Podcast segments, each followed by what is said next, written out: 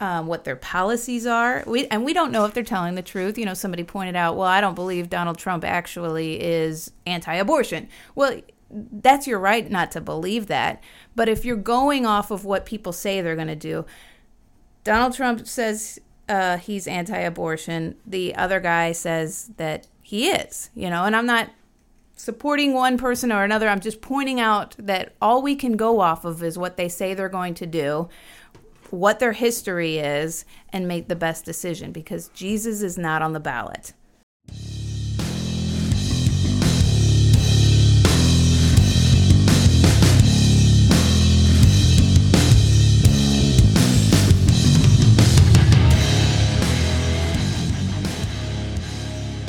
Thanks for joining us here on Holding the Ground, produced by TPC Radio. Holding the Ground is a podcast that encourages the listener to take what you think you already know and ponder it some more in light of the Christian Bible and how God has established His world around you. I am the host, Pastor Hank Wilson. Joining me will be Diane, a lady whose brain works faster than a speeding bullet, whose thoughts are more powerful than a locomotive, and who is able to leap tall syllables in a single bound. And as always, the lovely Katie otherwise known as the beatbox champion of Cornell.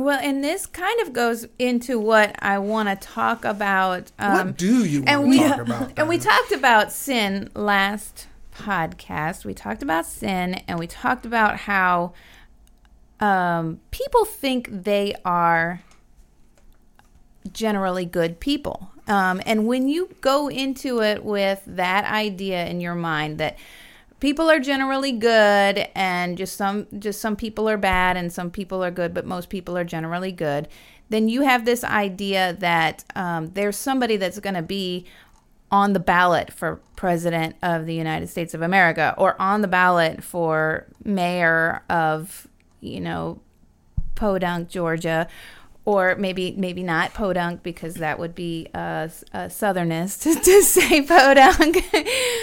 um, Somebody's offended. Um, Definitely. Mayor of Wilsonville, Mil- Wilsonville, yeah, exactly. Georgia.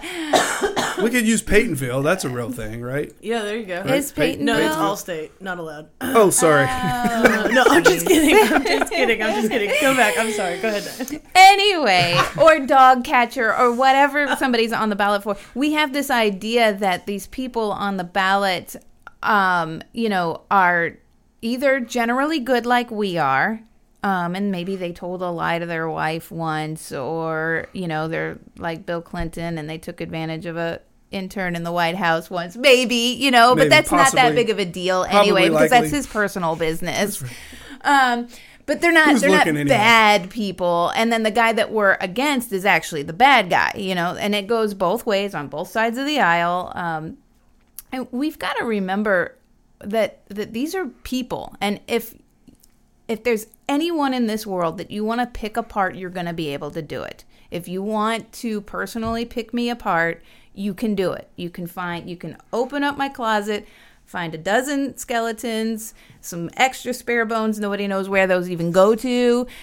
That's all in there so you're going to be able to pick me apart. You're going to be able to pick, pick Joe Biden apart. You're going to be able to pick Donald Trump apart. Anybody's going to be able to do that. And if you decide, hey, I'm on the side of Donald Trump and I'm not on the side of Joe Biden, you're going to hear the parts where Joe Biden's picked apart and you're not going to want to accept or hear or you're going to refute or you're going to counterpoint anything where Trump is picked apart. You have to if if you're looking at this honestly from a Christian worldview perspective, everybody has sin, everybody has feet of clay.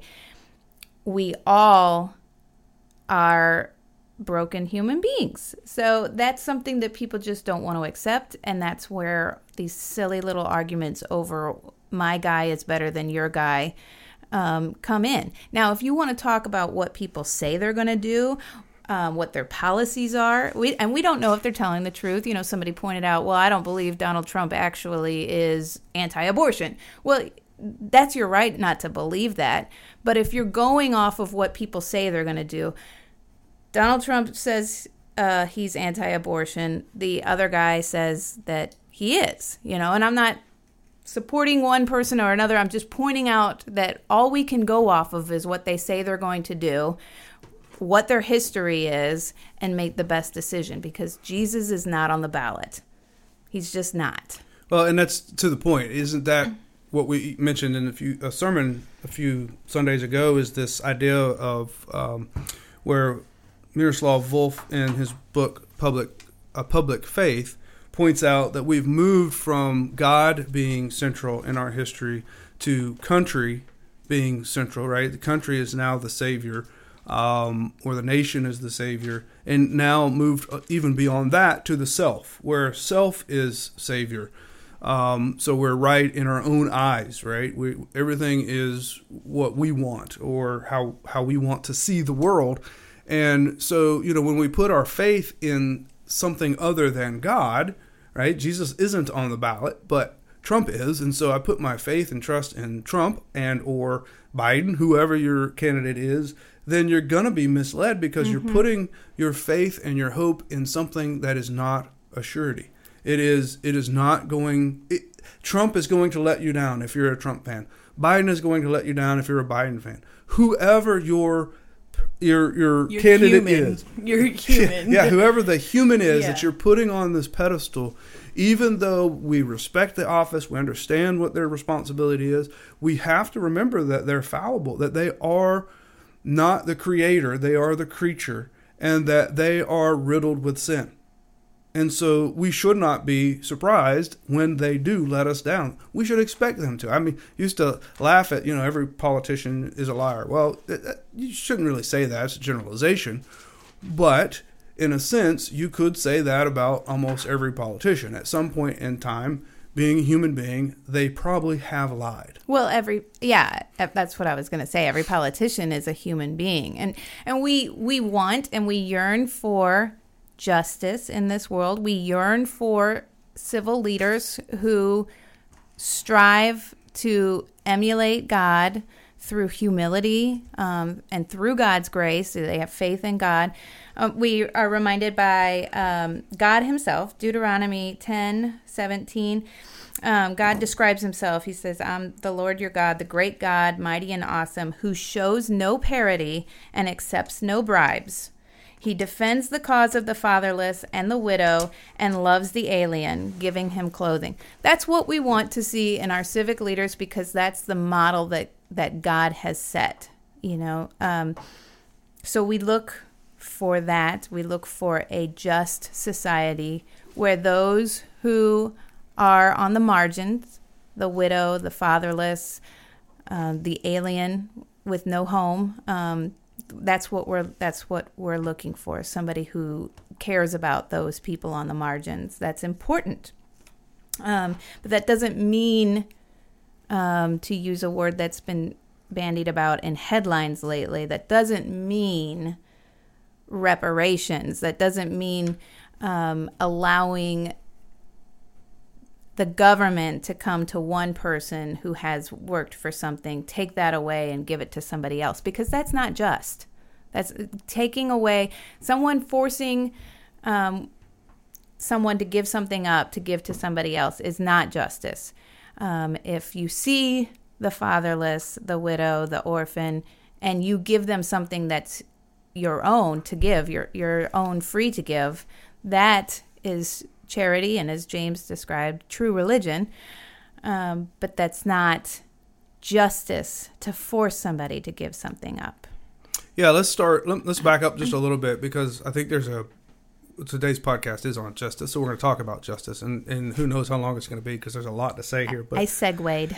You did segue, but let's talk to let's start with the Constitution of the United States. So we, we have already identified the fact that the office of president and the govern government which we espouse today, maybe not tomorrow, but today, hmm. um, through the Constitution of the United States, starts out this way. In the Constitution, we, the people of the United States, in order to form a more perfect union, establish justice. All right, let's just stop there. We, you can read the rest of it, right? Um, and even our Pledge of Allegiance, right? Liberty and justice for all. Amen So, what is justice? See, I, I kind of have beef with the Constitution. I probably shouldn't go on record saying this, but you know, I understand the purpose of the wording establish justice, but I take exception to the fact that man is not establishing justice.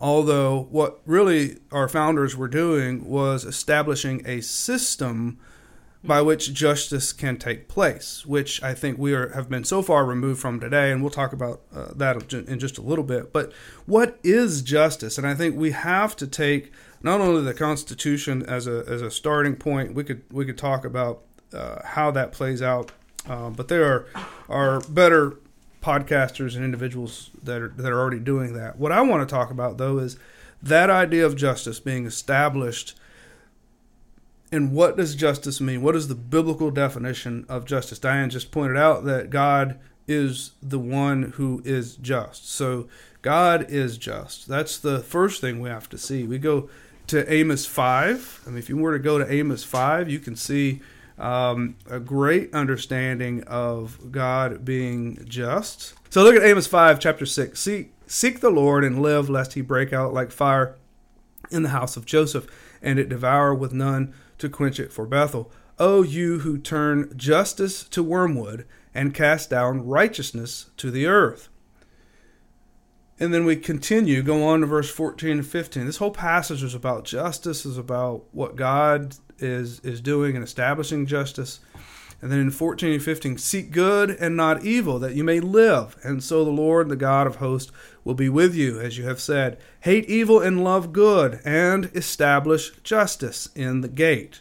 So here's the same idea that's used in the Constitution this establishing of justice, establishing what is right legally. There's a forensic understanding here, there's a legal understanding that there's a system being established, and God has ordained a system with, with Israel and throughout uh, His created world in which man has a responsibility in setting the parameters in in supporting justice, supporting what is right. Another way to say what is just is to say what is right. Justice, righteousness, all of these things are very closely related. And if you read in the Old Testament, read it even in the New Testament, um, you can read Amos 5, you can read Zephaniah 3 5. God is the one who is establishing this, what is right. And we have to start with God's definition of justice, not with man's. And again, if we go back to Volf and we understand that self is now God or self is the center of the universe, then my definition of justice is really what I'm trying to promote. And we have to stop and go back first to God's definition. Well, and that reminds me of Proverbs 28, verse 5, um, which says, Evil men do not understand justice. Um, that pretty much sums it up because what what it shows us is that until our hearts are changed and transformed to love God, love His statutes, um, love His Son, then we don't really understand what is even meant by justice. We are not God focused. We are not focused on loving God, loving our neighbor we're focused on self. Um, an, an evil person is, is a self focused person who, who does not show the love that he has for himself to his neighbors. And so that person cannot understand justice. He just sees that he's been slighted and he wants to know how to make it right for himself. And if it means looting and takes, taking something from a business owner well, that's fine because it's setting it right for himself. Or, eh, you know, if I can be so bold, people who look like him or who are on his political side or in the same mob as he is in. And, and I say mob as in a, a angry group of people. Um, so that is not justice. That is not the justice that God has established, as you said. I um so I've been wrestling a lot lately with the state of the country, and uh, we were talking earlier about um, growing up in the Catholic Church and uh, carrying guilt, and a variety of other things in that regard. So I did something super trite and went and looked up the dictionary definition. Just like as a as a human, what are we looking at, quote unquote, as our definition?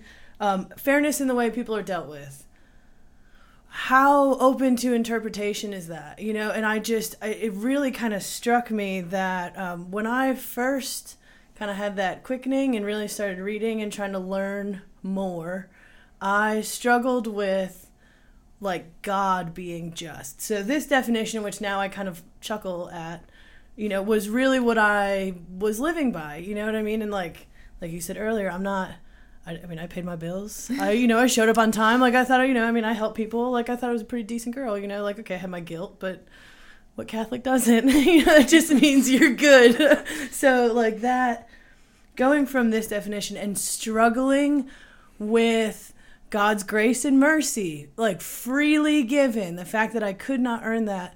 Like, he is just. So, someone had to pay for my sins. I've wrestled with that so much and just trying to change my definition to one that was God focused was like that was that was something I really struggled with. So totally off topic from what y'all are talking about, but the totally on topic. The, No, on topic, The because- Cambridge Totally on Dictionary topic. definition. Well, and that's yeah. a, that's a good way of looking at it. So we're going to go by the Cambridge Dictionary's version, or we're going to go by the Bible's version and understanding of justice, because justice in the Bible always is in the use is used in the context of the covenant, in which the Creator is interacting with the creation, and that He has established in His courtroom that he's the judge of all things and justice is his. It's a it's a part of his uh, nature. He, it's one of his attributes. We'll talk about that in a second. could not be God without that attribute by definition. right. So so we cannot talk about justice. We shouldn't as christians even discuss justice without first starting with god. And what does god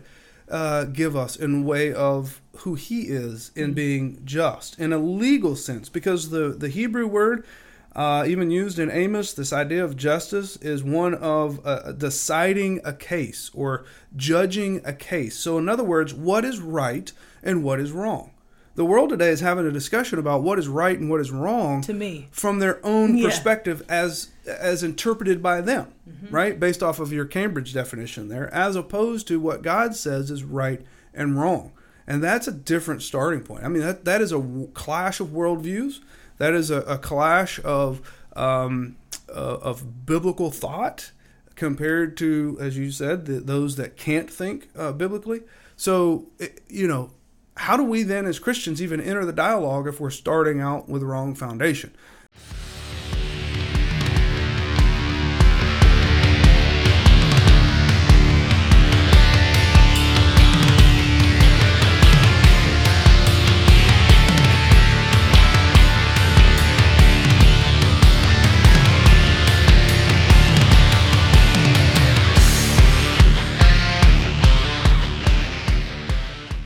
The worldviews are clashing, Well, Um, one thing I wanted to say about um, the foundations, and you mentioned the Constitution and how it has that phrase to establish justice in the preamble.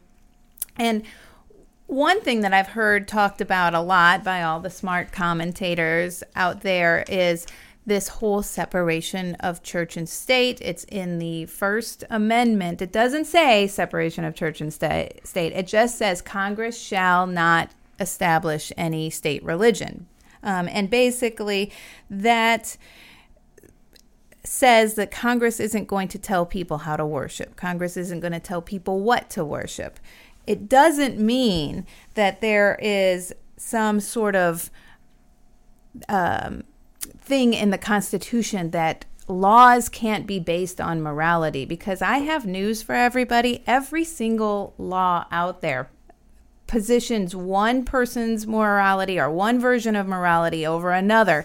It, it favors a law against speeding favors uh, the right of people to uh, arrive safely to their destination over the right that people have to arrive at their destination 10 minutes earlier. Okay, so that's one thing is favored over another thing. So um, the laws that say that, and I'm, you guys are going to figure out this is kind of like a key issue for me. Laws that say that abortion is legal favors the woman's right to terminate her pregnancy and, and murder her offspring over that baby's right in the womb to have a life. That that one thing is favored over another thing.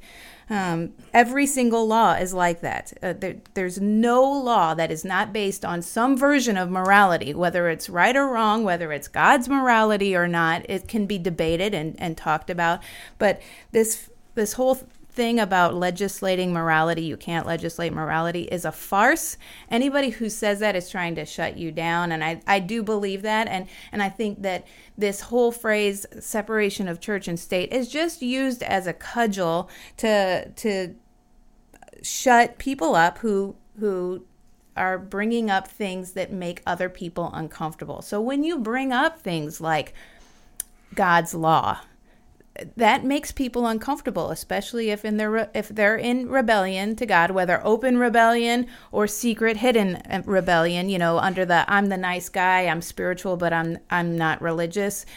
Whether they're in the, the sort of secret, secluded rebellion against God or the the um, open rebellion against God, like I'm an atheist and I don't care about your little sky God, and you know you can take your Second Amendment and your boomsticks and get out of here, you know, walk, step on.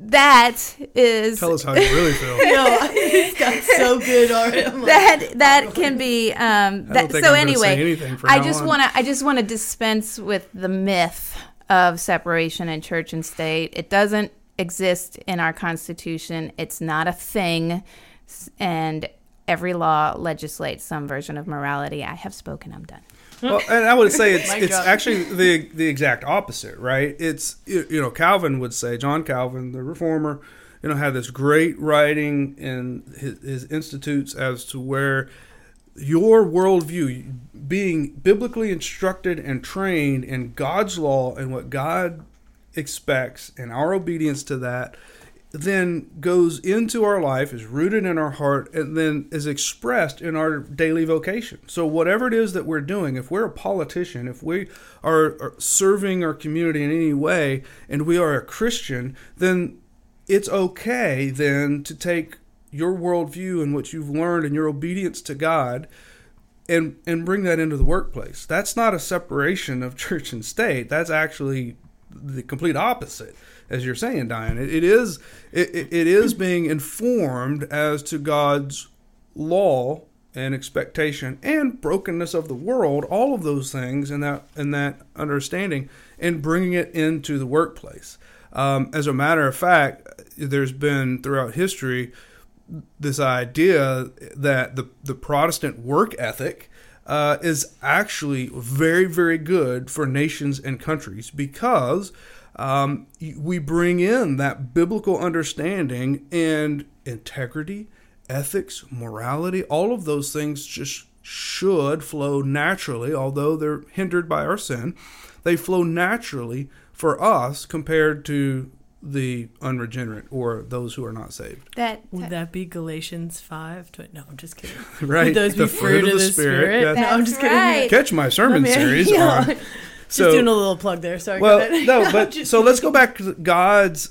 So we can't understand justice without understanding God and it being an attribute of God. And um, one of the great writings on this is um, Louis Berkhof, who wrote in a systematic theology book, which is basically just a long book of systematizing the Bible and the doctrines and the concepts and the ideas of the Bible. Um, it, it is a good way of, of kind of understanding and using as a reference um, this book so that we can go to scripture and see what it says about certain things. And this is actually a section on righteousness because justice and righteousness are so closely intertwined.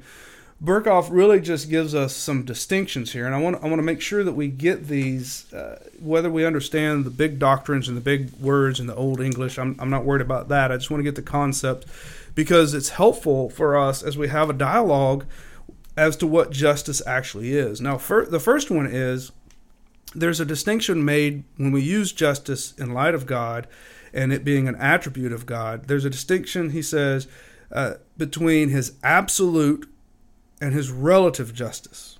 Okay, and this is going to be heady, but follow me. Um, the absolute justice is referred to God. God is just, right? That's absolute. There's no wavering in that. That is a part of his nature. It's a part of his being.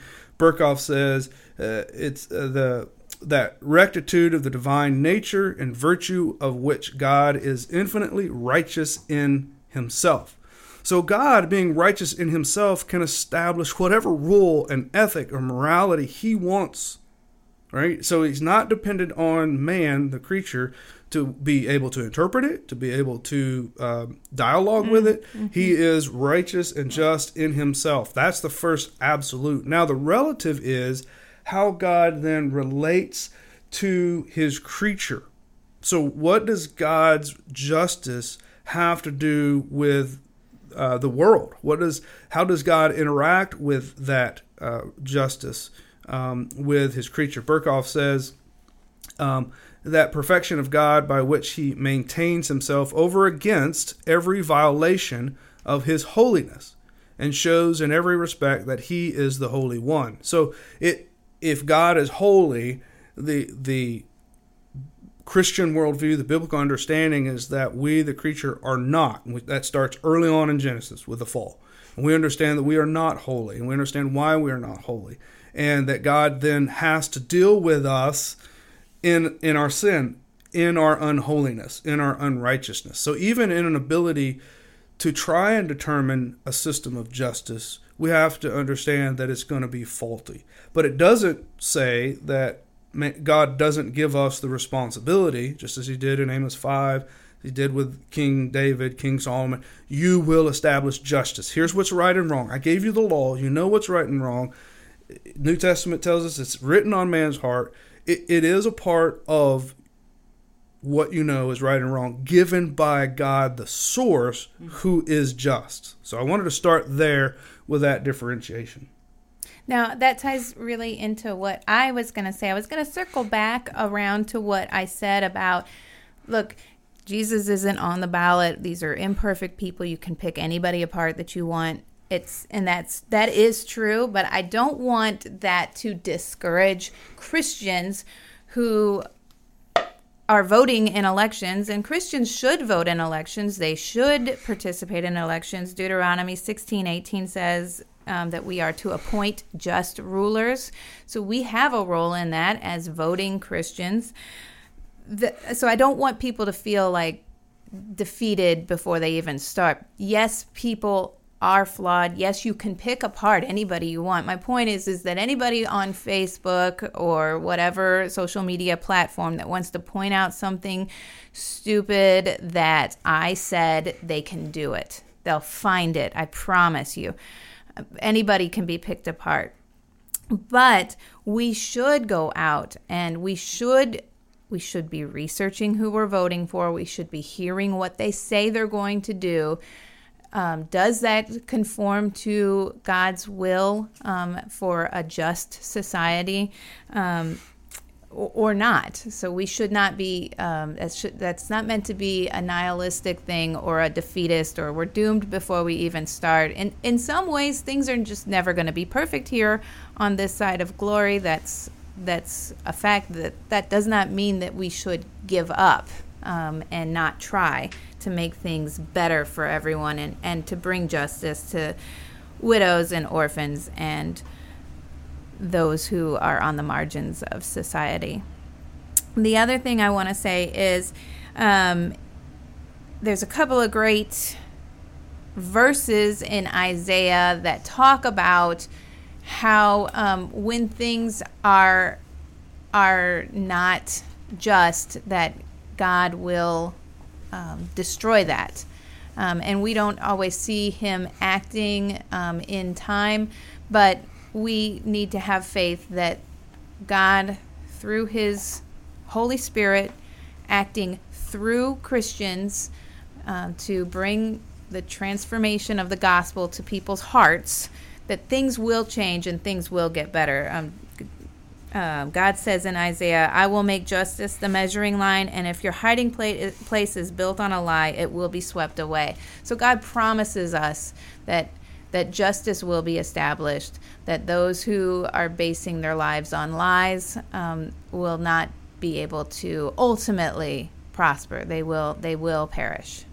And, and that's right. So two things. One, we need Christians need to be voting. We need to be voting based off of the fact that God is giving us an understanding, a biblical understanding of His world and how He's established things, and that needs to play into you know the the policies um, that are going to be governing our country. And and if we truly want justice, then we have to have a biblical understanding imposed or, or brought into the uh, to into those offices. So that's so what what party, what candidate best aligns with your worldview, and is your worldview a Christian worldview? I mean, that's a, a constant question we should be asking.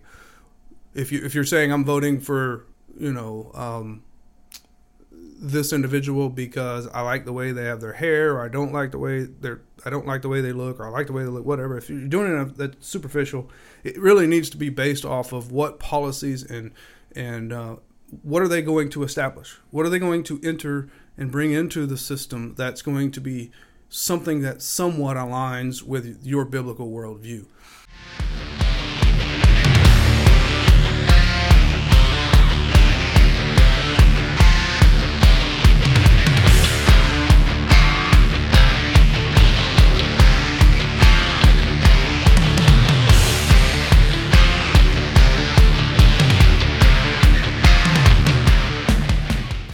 Uh, the the thing I wanted to say about um, we are all um, every single human being um, is an image bearer of God. So we all have a natural yearning for justice in our hearts.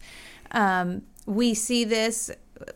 We see things that are unjust in this world. We see injustices, and we we weep for it. We we hate it children of God, adopted children of God, um, those justified by faith through Jesus Christ, have at least a better understanding of what God's will is, whether it's an informed theological, um, uh, learned response. Um, may not be the case, but they at least are are changed and um, growing through the help of the Holy Spirit. Like I always go back to the image of the the thief on the cross next to Jesus, you know, who was assured his place in heaven and probably hadn't spent very much time studying theology. he, he, he couldn't he couldn't articulate a lot of theological concepts. So Christians don't always have the full depth and breadth of knowledge where they can quote scripture verses and they have, you know, the full fully fleshed out biblical worldview where they can make informed voting decisions, but they do have the help of the Holy Spirit to eh, push them in the way of God's will, I believe.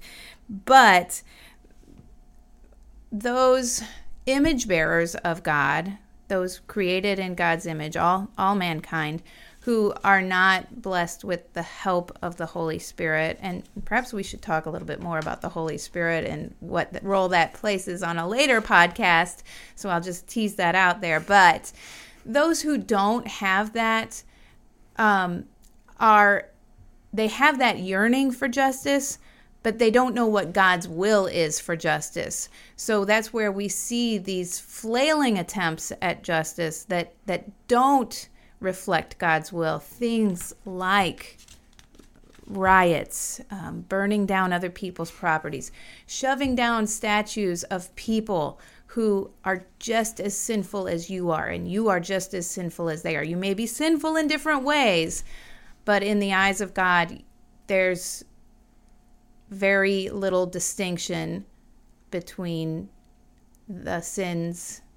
But the bottom line is this that you don't have to be a theologian to be able to take your worldview and and to express it in a in a healthy way. Even if your theology is is only Jesus is Lord, right? And all of my faith and trust is in him, then I know that whether the world gets worse or better at the end, I know what happens. That he comes again, he vindicates, he rectifies, he destroys this world and brings a new heaven, a new earth, and I'm a part of that, right? And we So all sit down and that. have a feast. And we all sit down and have a wonderful banquet together So eh, with our Lord and Savior. So even if it's that, even if we just said Jesus is Lord, then it also conveys that everything else is not. And so it's okay if a government is faltering because it's full of sin. I mean, it's not okay, but it, I mean, it's, it's to be expected. It's to be expected that these things are going to fail. It's expected that policies are going to fail, that man is going to fail. It's expected that people are going to go into the streets and riot with no rationale whatsoever. Right? Even the you've probably seen the video, somebody justifying looting because the person they're looting had more money than they had and, and there's no there's n- no rationale there. It, there was no justification. It's just because i want it they don't deserve it i need it then I, i'm going to go get it right? Me, it's all the me. i i Yeah. i.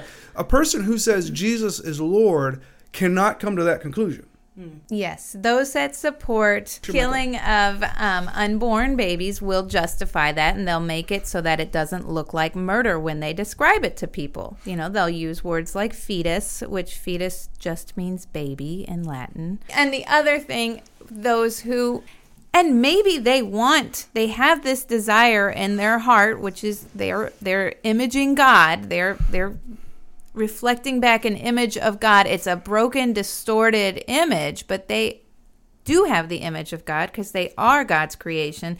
They will say, I want justice. And they end up looting, they end up stealing, they end up calling it something other than what it is, which is stealing, and and also coveting, which is also a sin. It's very interesting. That's the the sin that brings in what's going on in your heart. So that famous Sermon on the Mount where Jesus talks about things in your heart are actually as sinful as actually doing it. That's in Matthew 5. already that's already introduced in that 10th commandment that talks about coveting. So that shouldn't have been any surprise to any of the Pharisees, by the way. I'm just going to say that right there Just throwing that out there. anyway, what people will do is they because they don't have the Holy Spirit guiding them, because they don't acknowledge as you said Jesus is Lord, they they have that natural yearning for justice, but it just becomes distorted in their actions because they're not guided by the will of God. and that's what we call sin because that's what happens in the garden and by right. Yes. E- Eve correct. isn't necessarily incorrect in what she's saying. She's incorrect in her understanding and interpretation of the words that mm-hmm. God has said. The, the command that God gives is distorted. And not only is she not allowed to eat of, she's not allowed to look upon the which God never said that, right? So we take this again back to self. We make these things mean what we want them to mean rather than saying what does God truly mean in this. That is the sin.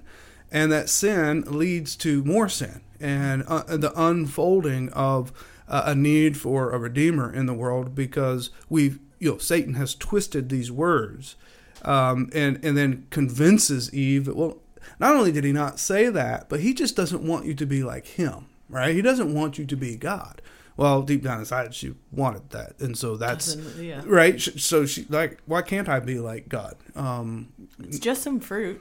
that's right it's just some fruit and Looks delicious. and then her husband, who was really in charge, ate it as well. And so here we are. Um, b- but this idea that um, that we have a system of justice is still just because we don't understand it or we're using incorrect words today doesn't mean that it wasn't established by God, who is righteous and just, eh, who then gives man in his throughout history the command to have governments who are establishing justice and setting forth what is right and wrong. Justice means what is right and what is wrong based off of God's law, God's command and who he is as we as we see throughout history.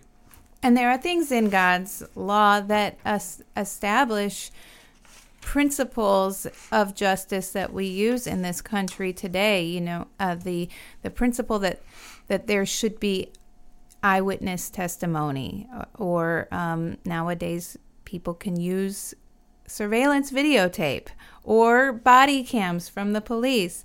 Those are considered eyewitnesses. You can see what happened.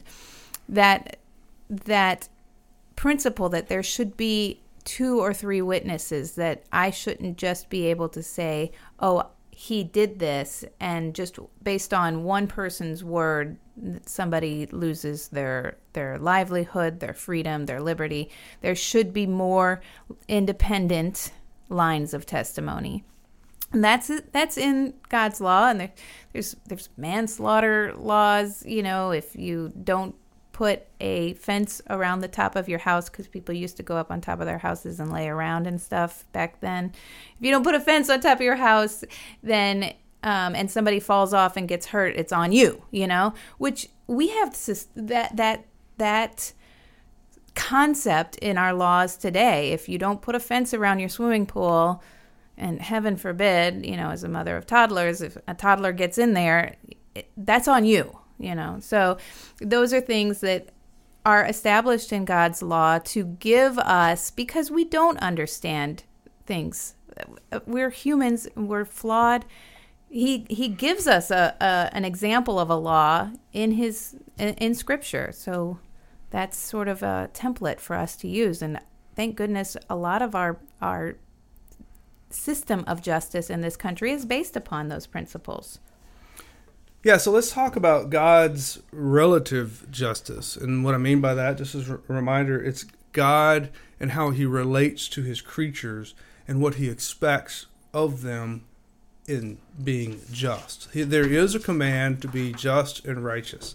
There is a command to God's people, even after the fall, to establish justice, to to do what is right and what is wrong. And in the in the covenant theology, in the framework of covenant theology, we understand this as blessings and curses.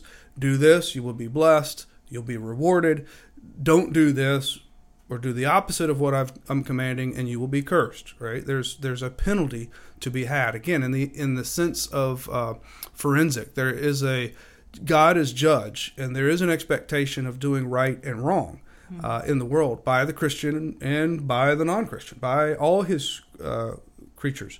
And, and and so Berkhof's helpful here in the sense that he gives us a couple more big words, um, and you can ignore them, write them down, or you can impress your friends with them while you play, play Scrabble or something. But uh, the rectoral. Um, so under this relative aspect or attribute of God, relative how God interacts with his creatures, there's a rectoral in which God rules both good and evil. God is the source, and he also rules and determines what is good and what is evil. Okay? So he's kind of the rector of all of these things. The number two points on Scrabble just yeah. by itself. How many? 15. I just made that up. That's awesome. I'm going to verify that. I'm gonna verify well, that. C is 3 and is it L5? yeah, I love you. And then there's an R in there, which is probably. Uh, anyway. It's 1. So, R is 1. So C is 1. It's, God's righteousness laid out before man. We have to wrestle again with not just who God is to say he's just, but there is an expectation imposed on us to do good or to do evil. And what I found amazing is this this um, this portion, the, the way that Berkhof puts this, um, is really the reward aspect that God is using. I'll talk a little bit more about that here in a moment. God speaks more in the Bible about the reward for obedience than he does punishment and wrath for disobedience, which is absolutely amazing to me. But the second part is distributive justice of God. Diane's biting her tongue. I'm just seeing letters with little value numbers. She's still in Scrabble. She's going. Scrabble. Sorry. Uh, see what I have to work I'll turn with. that off. All right. what I have to work with. Distributive. So this distributive justice of God is God's. Um, Berkhof puts it this way: God's rectitude in the um, execution of the law. Right. So that's the rewards and the punishments. God how he how he interacts with his creatures in light of justice. What does he expect? Uh, and again, he he works mostly in rewards than he does in punishment. Now, doesn't mean that wrath isn't important. That's the gospel. And if one says that Jesus is Lord, more than likely you've heard the gospel, you understand the gospel, you know that if Christ did not die on the cross, die and was buried for my sins, then I would have to bear the wrath for my sin Why? Because God is just. because God is just. It has to happen. He can't just say like, "Well, you you're a pretty good guy, Hank. I'm gonna just go ahead and Right. say like, you know." Or I'm gonna works. or I'm gonna mm. put it on these people and not these people. It has Yeah. to be across the board. Everyone deserves my wrath. And that's why, by sin. definition, he is just. You know that is Exactly. it, that is his execution. And I'm just to add two cents before you continue. I heard it described once as justice and non-justice, which I struggled with because non-justice to me I didn't understand. Non-justice I've seen as injustice or evil and mercy. So. God can show you mercy or he will show you his wrath, but you fall into one of two because of who he is as just, if that makes sense. The non justice being both sides of that. His mercy and grace, which is what we get. Thank you, God. Thank you, Jesus. And then everyone else, uh, you know, kind of succumbing to that evil and hell for all eternity.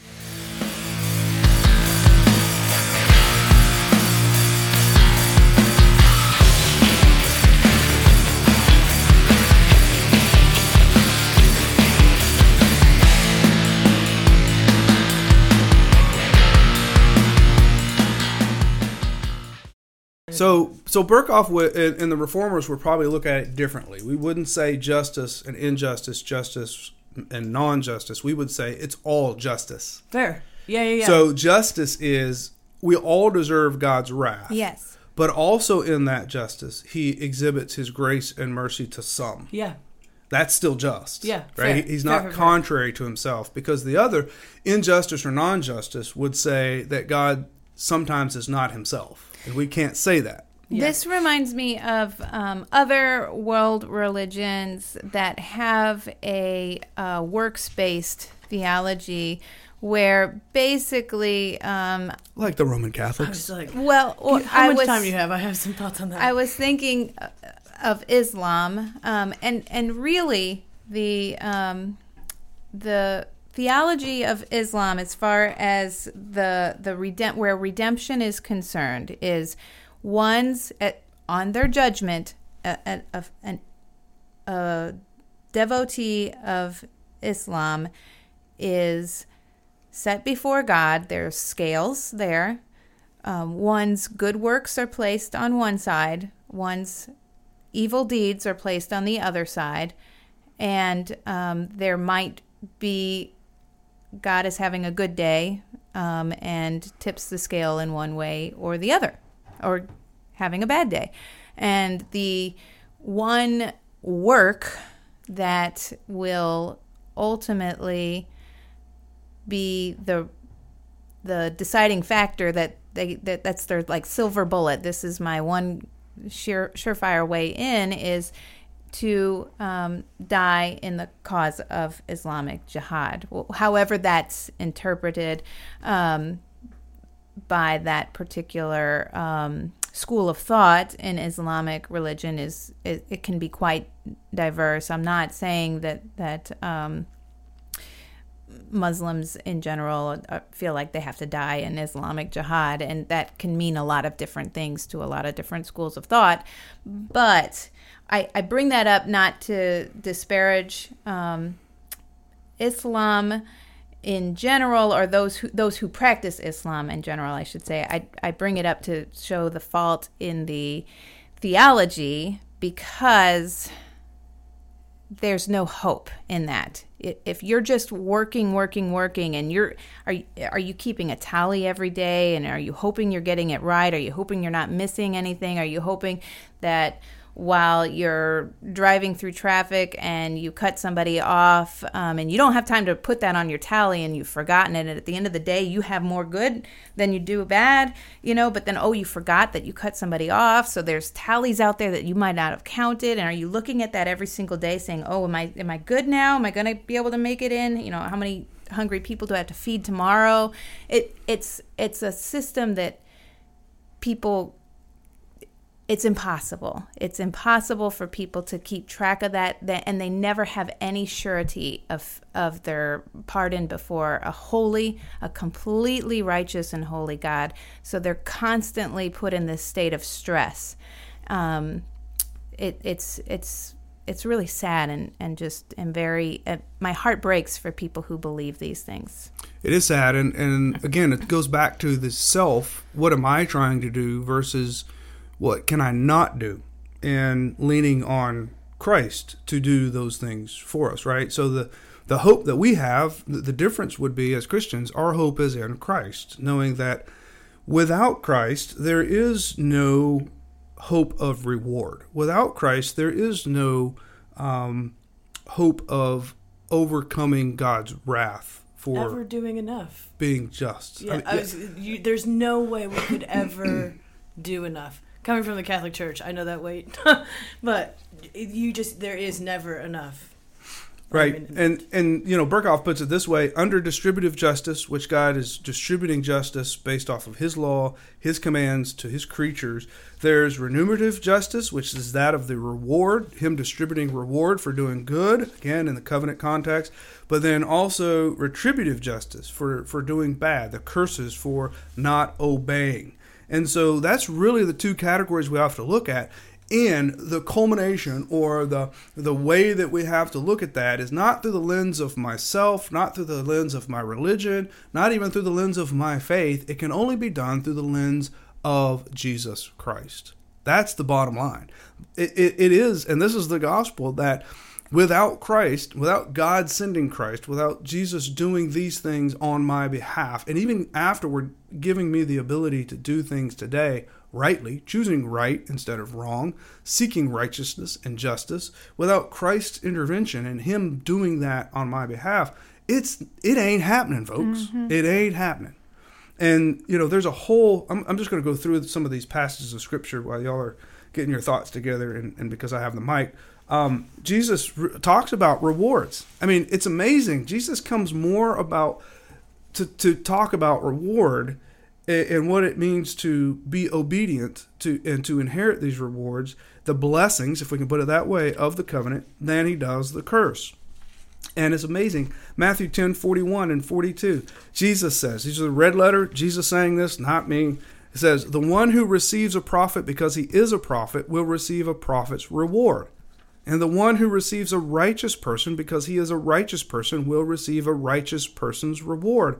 Verse 42 And whoever gives one of these little ones even a, a, cup of cold water because he is a disciple, truly I say to you, he will by no means lose his reward.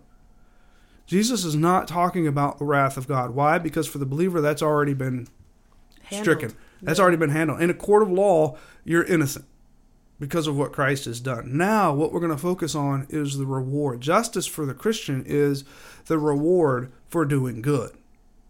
And we all know what that reward is, right? Eternal life. We talked about the banquet earlier. Being with Him, it's not living a blessed life now or having my best life now, today, and He's blessing me with riches and cars and houses and, and planes. By the way, I'm still waiting on my plane from the church. Um, it's not arrived. So whenever it's coming, please let me know. list.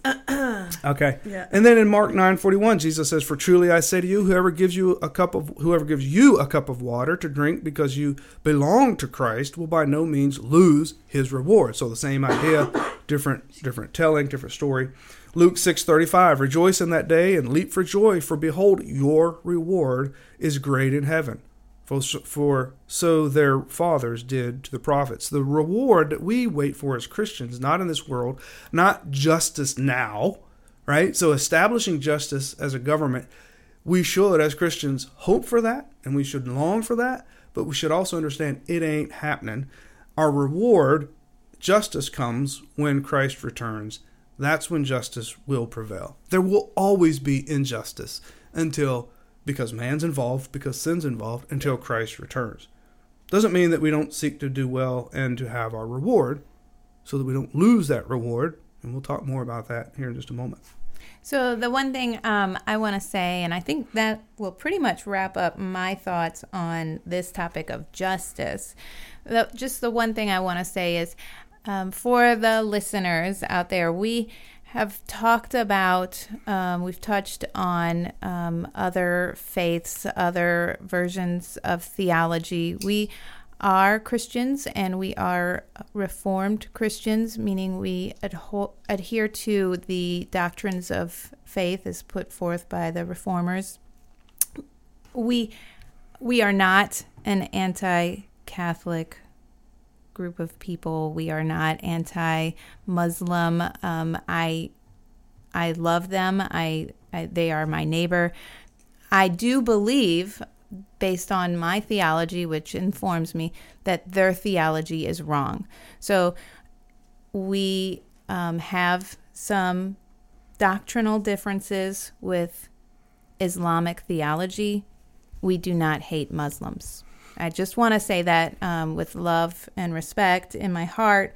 Um, so we're just talking about the theolo- theological differences. We we are Christians who love our neighbors. And the other thing is, is we brought up some things with the riots. We brought up looting.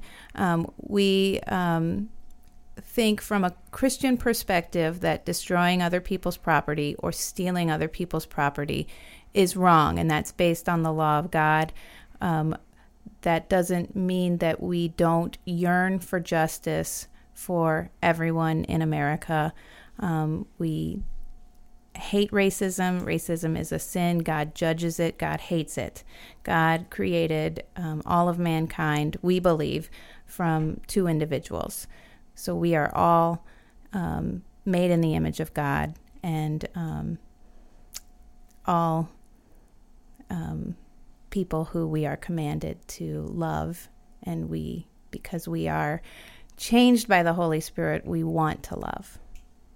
Yeah, and we want people to understand that without Jesus, then we shouldn't expect anything different than what we currently see. It, this is this is beyond creed. This is beyond race. This is beyond how I feel about it. This is beyond even what I believe about it. This is this is we we are living in a world that needs Jesus in every aspect of life, and that yes. is that is really what we're trying to say. And we cannot understand what that means in the context of justice. We can't understand what Jesus has done for us unless we understand justice, not as I've defined it, but as the Bible defines it. Mm-hmm. Because once I understand that, once I can look at Scripture and say, all right, God is just, I am not, I'm a sinner, the next thing we must conclude from what Scripture teaches us is that I then need Jesus, right? I said today I saw a sign uh, on a marquee in front of a church, you know, it said, God is faithful, are you? And then I, I tried to process that and say, okay, is this a legalistic thing? Is this a. Um, and my natural answer to that is, no, I'm not faithful. Therefore, I need Christ. That should be our response. No, there there is not justice on earth. Probably put that better. There there is no justice on earth, uh, or there is injustice on earth.